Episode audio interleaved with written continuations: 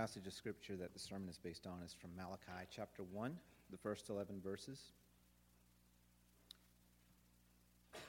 A prophecy, the word of the Lord to Israel through Malachi. I have loved you, says the Lord. But you ask, How have you loved us? Was not Esau Jacob's brother, declares the Lord? Yet I have loved Jacob, but Esau I have hated, and I have turned his hill country into a wasteland and left his inheritance to the desert jackals. Edom may say, Though we have been crushed, we will rebuild the ruins. But this is what the Lord Almighty says They may build, but I will demolish. They will be called the wicked land, a people always under the wrath of the Lord.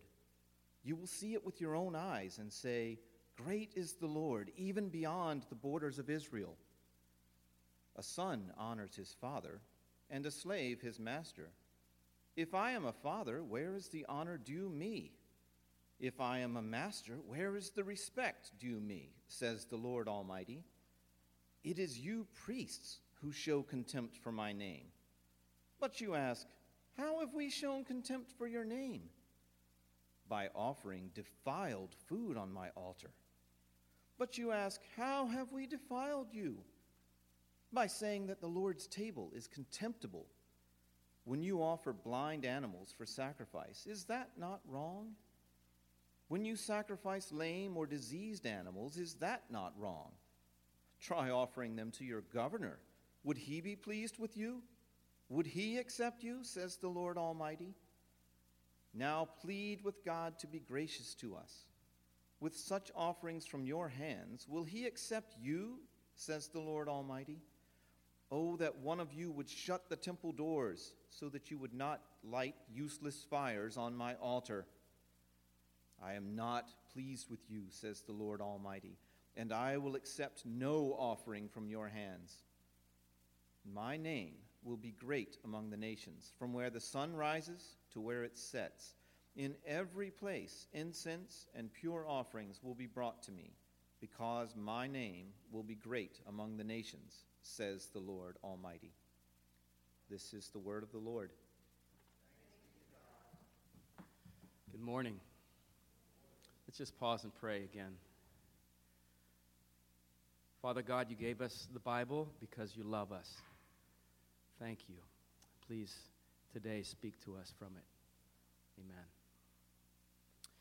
Uh, we're going to begin today a series of sermons in which we'll be looking at key passages from the Old Testament book of Malachi. Ma- Malachi was a prophet sent by God with a message for the people of Israel um, during what is often called the, the post exilic period of their history. And, you know, what in the world is that?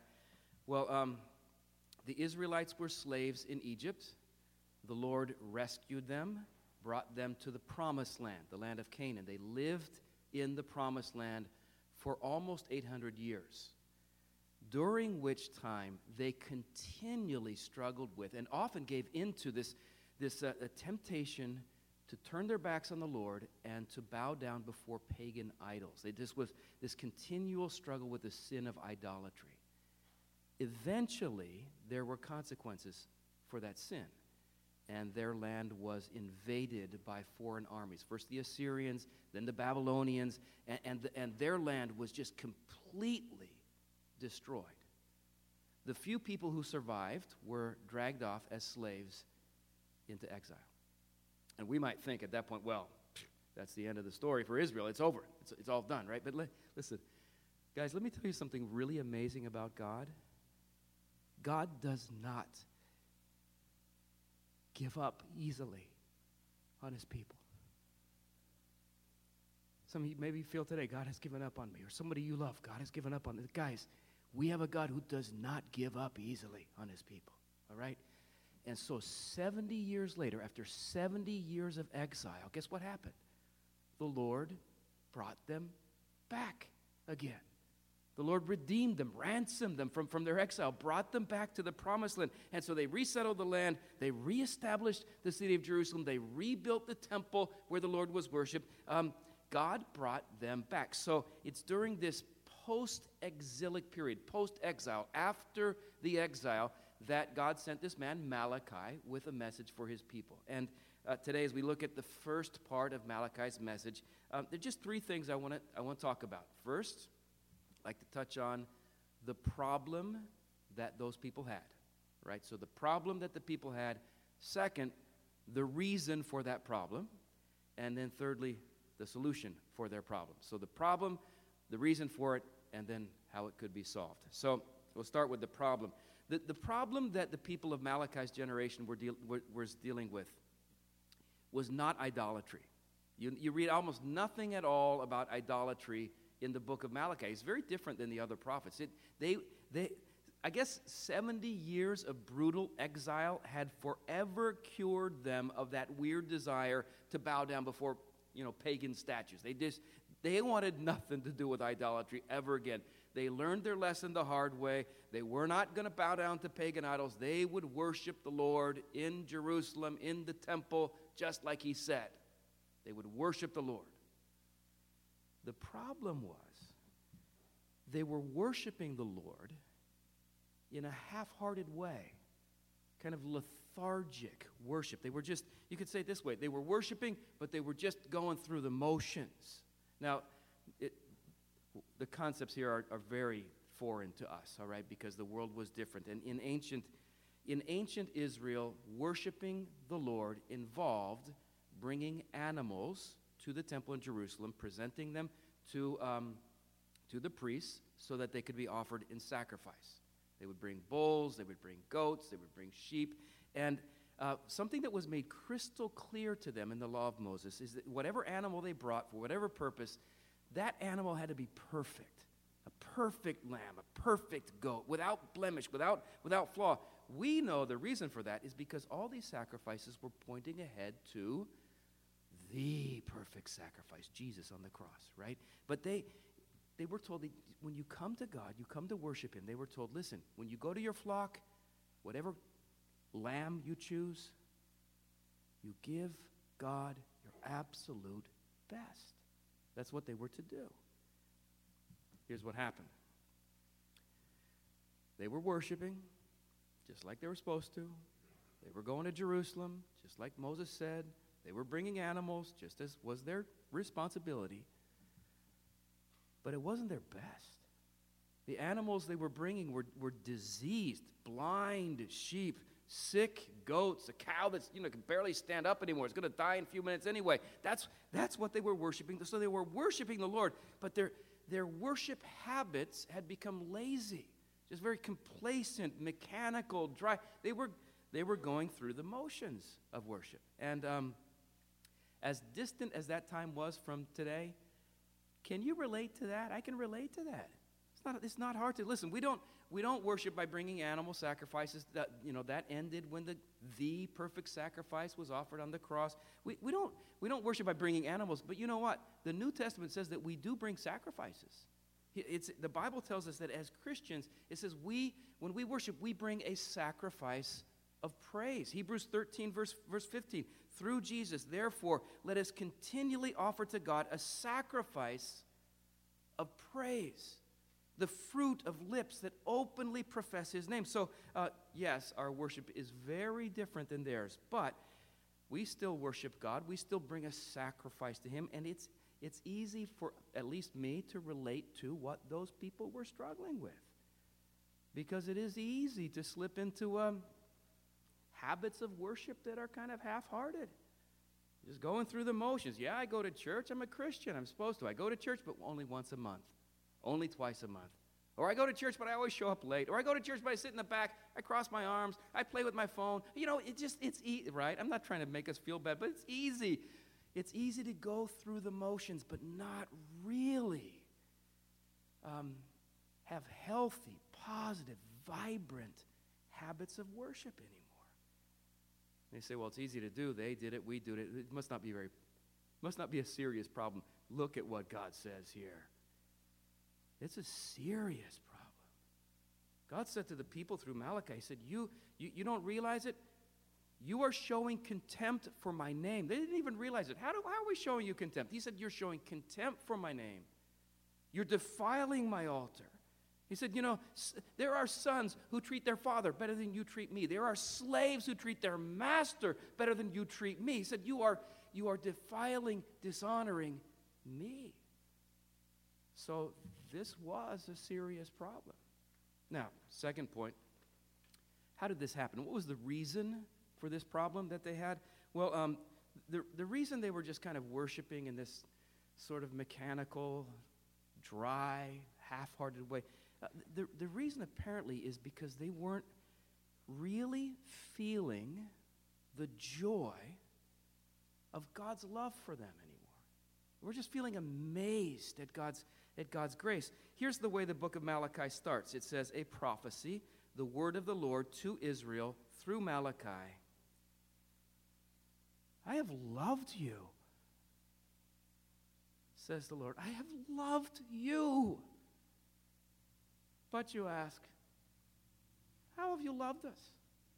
They were questioning God's love. They didn't really, for, for, for whatever reason, they didn't really feel like objects of God's undeserved favor anymore. They didn't, they didn't feel the joy of God's redemption. They just they didn't really feel God's love for them anymore. So their worship was, re, was reflecting that. They were just, their worship suffered from it. And um, here's what's weird we're not exactly sure why they didn't feel amazement at God's love anymore? Um, a possible answer is we, we don't know the exact date for when Malachi was written, but many scholars would, would some date his message around 75 years after the first Hebrews came back from exile.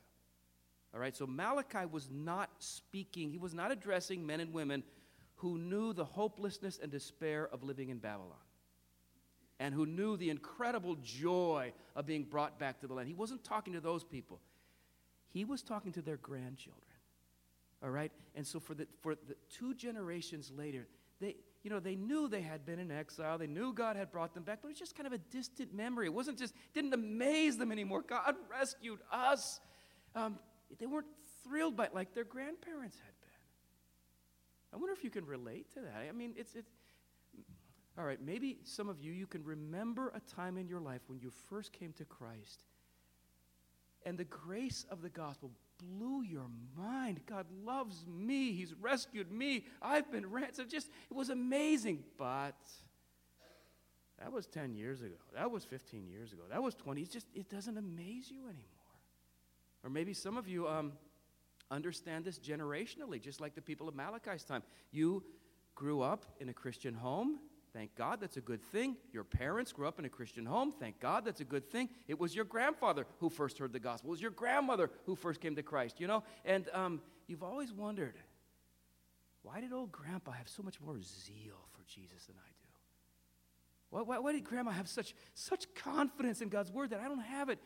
Um, could it be because you, they lived in exile? They knew what it felt like for you, it's just a distant family memory, right? So, for whatever reason, that this is what it was like for the people of Malachi's day. They weren't amazed at the message. They had been justly exiled for their sins, and God brought them back anyway. It didn't thrill them anymore. And so, as the result of this, they slipped into these habits of worship. And I would say, if you, I have to explain this, they got into this kind of feedback loop this endless spiral that you can't get out of, spiraling farther and farther away from God. Let me explain what I mean. Um, would you agree with this statement? The way we feel shapes the way we worship.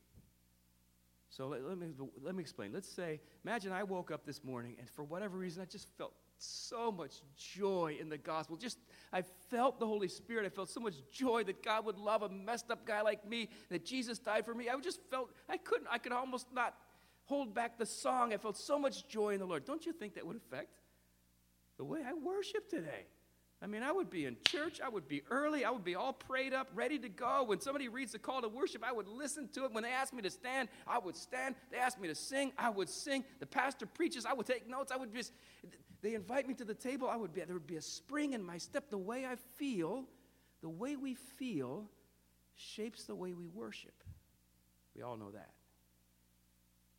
But also, and this is my point, the way we worship shapes the way we feel. So let's imagine that I, I, woke up this morning and I'm not feeling, I'm not feeling it. I mean, let's say all week long I've really been wrestling with some tough temptations and I've, fall, I've fallen a few times and I'm, I'm really struggling with some doubts. And, I, and besides that, I have a cold and I have a headache and I didn't get to bed on time last night and I am just not feeling it.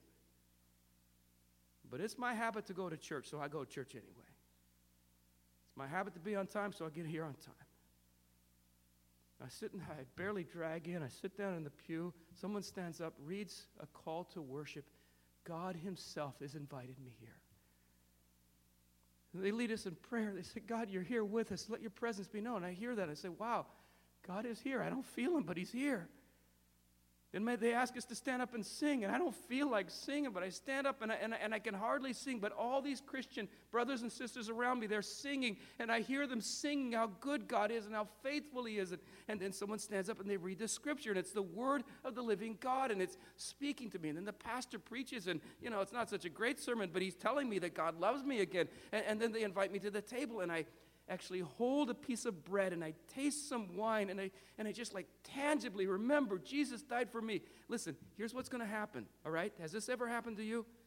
I walk in the door of church just because it's my habit to go there. And my heart is like this it's dead, it's dry, it's cold.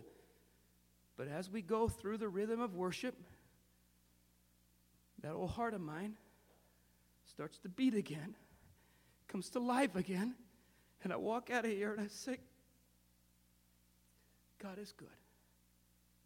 So the way we feel shapes the way we worship, and the way we worship shapes the way we feel. You know what that means? If you have good worship habits, they can actually bring you through some pretty hard times. Like if you do the same thing every Sunday, whether you feel like it or not, God can rescue you a lot of times by that, right? So um, anyway, here's the cycle the way we feel affects what we do. The way we do affects what we feel. The way we feel affects what we do. The way we do affects what we feel. Here's the problem with these guys in Malachi's. Somehow they got into a reverse, a reverse spin.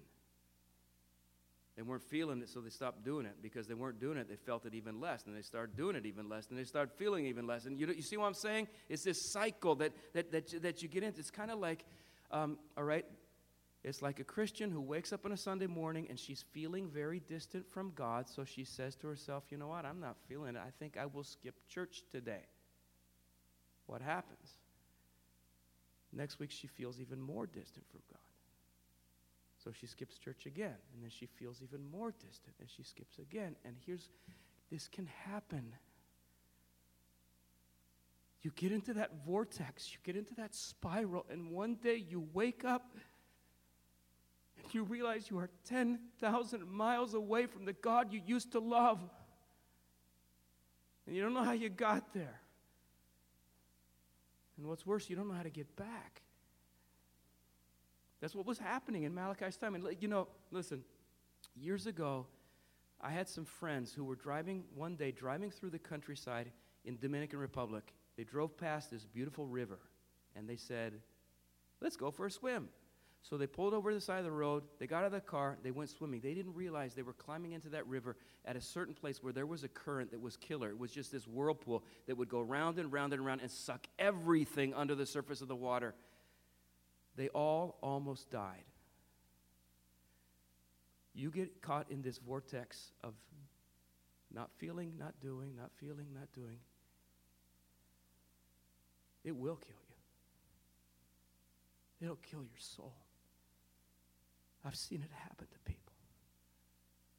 So the problem is they're just going through the motions, right? The, the, the, reason is somehow they got into this, this negative spiral. If they didn't feel it, so they didn't do it, but they didn't do it, so they didn't feel it, and they couldn't get out of this anymore. And maybe you're kind of there today. I mean, it's happened to the best of us. It's happened to me. So, how do you, what's the solution? That's my third point. The solution, I would say this the solution for them was twofold. First, they needed God to do something for them. God is God always takes the initiative. God is the one who starts the rescue. They needed God to do something for them. And secondly, They needed to do something for themselves. So they needed God to do something. Here's what they needed they needed God to send someone with a message to remind them that He loved them. Just assure them He loved them. And that's exactly what God did by sending Malachi. Listen, um, you know, Pastor Jeffrey told us the book of James was hard.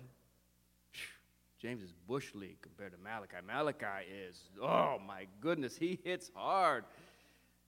Please remember the very first words in the book of Malachi is God saying to the people, I love you. I have, in fact, he doesn't say I love you. He says, I have loved you, which is a strange um, it, it's a strange grammatical uh, form here, and, and, and scholars would tell us it's, it's the present perfect, meaning God is expressing a love that is continued in the present based on something that happened in the past. So he, these people don't deserve God's love, but he, when he says, I have loved you, he says, this is a love that's continuing today based on something that happened yesterday. So, what, what is it that happened yesterday for them? What happened in the past for these people? Well, God chose Israel. Centuries before these people were ever born, God chose their nation to be his nation. We, we, don't have, we don't have time for me to unpack all of verse 1 through 5, okay? But let me just explain it briefly. There was a nation, a neighboring nation near Israel, that was called Edom, all right? The Edom Edomites. I almost said the Edomups. No, the Edomites, the people of Edom. They descended from a man named Esau. The people of Israel descended from a man named Jacob. Edom came from Esau, Israel came from Jacob. Guess what? Esau and Jacob were twin brothers. All right? So the Edomites and the Israelites came from the very same family tree. They were the exact same kind of people. What kind of people were they? Well, the people of Edom, they were notorious idol worshippers. People of Israel, what have we learned from their history? They also were notorious idol worshippers. The, the, Israelites weren't any better than the Edomites. They, they were both groups of people who deserved God's anger, and yet, yet God says to Israel, Listen,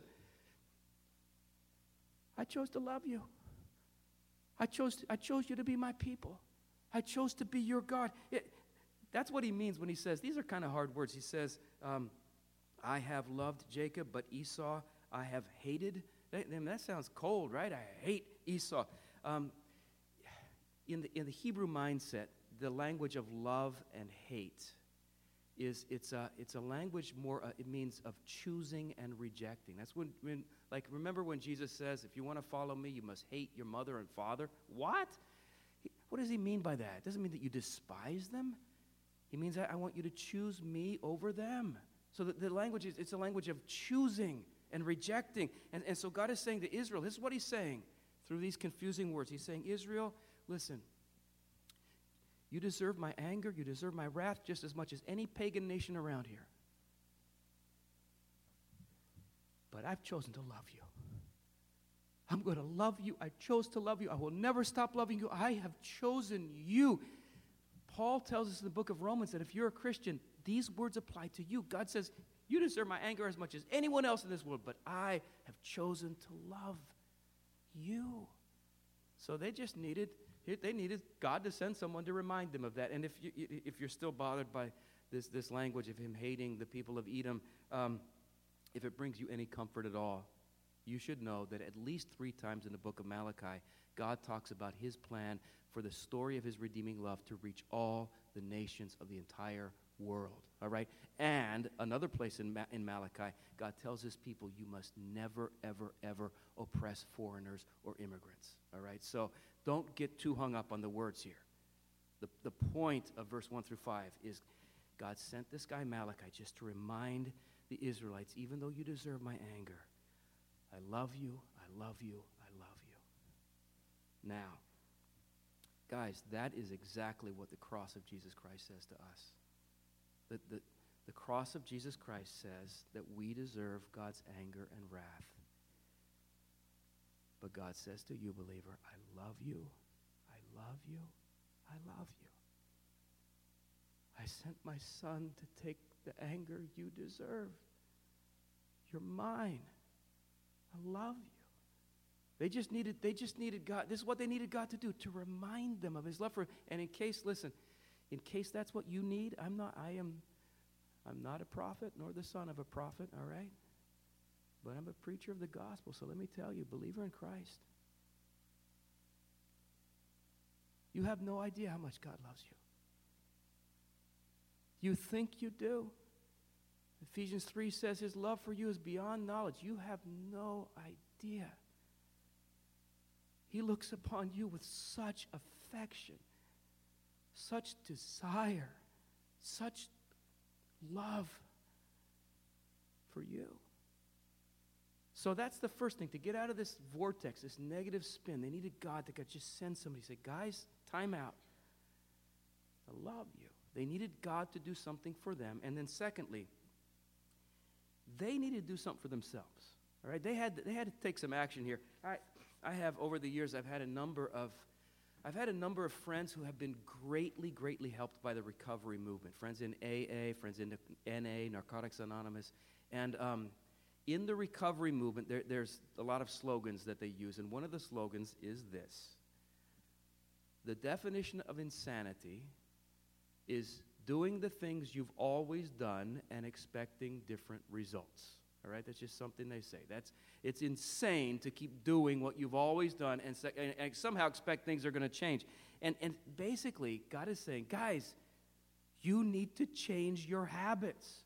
You need to change your worship habits. That's what this is what God means in verse 10. He says, "Oh, that one of you would shut the temple doors, that you wouldn't light useless fires on my altar." What does God mean? I don't want you to worship me anymore? No. He means I want you to change the way you worship me. I want you to change something. So they, they needed to just do something to break the cycle. Pick a nice lamb for a change, pick a nice goat, do something to get off this ever spinning uh, thing that they were caught in. And so they needed to make a change. And I wonder oh, the season of Lent is perfect for this.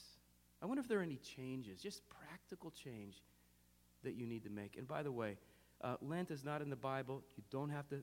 You don't have to practice it if you don't want to. Just like Christmas, not in the Bible. You don't have to celebrate Christmas. But it's a tradition that can be very, very helpful. I, I grew up. I grew up. We didn't do Lent. It was a Catholic thing. Works righteousness. It doesn't have to be that. All right. It's just. It's a season of renewal in the life of the church where you make a decision to just adopt some discipline in your life for 40 days. Just break out of a cycle. Maybe like, yeah, I'm going off Facebook for Lent, right? I'm sick of it. Some of the things you guys are posting. I'm t- I can't take it anymore.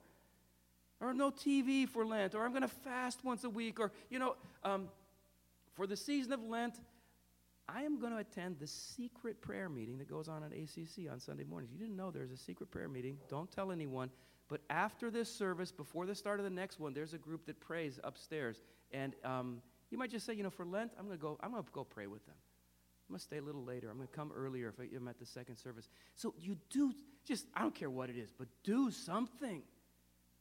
Do something to break the cycle, to break bad habits, to build. So God is saying to them, listen,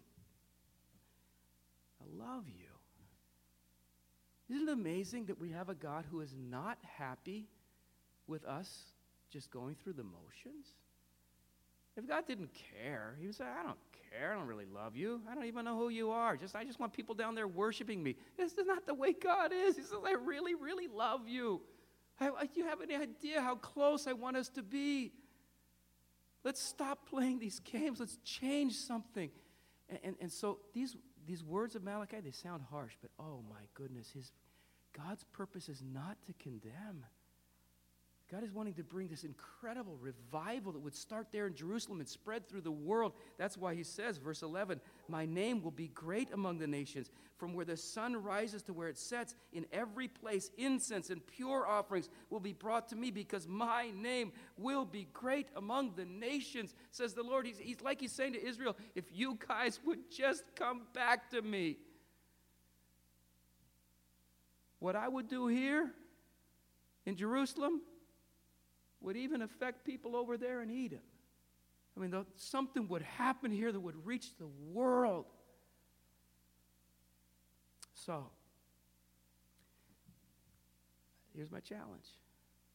Let's, uh, let's receive. Will you receive this message? God loves you. If you're trusting in Christ, would you please stop beating yourself up? You're forgiven. And, and then would you pray, God, what's something I can do to break these habits? I want to be close to you. Amen. Let's, uh, let's pray together. God, thank you that you call us back. You want us close. You love us dearly. Give us grace to respond.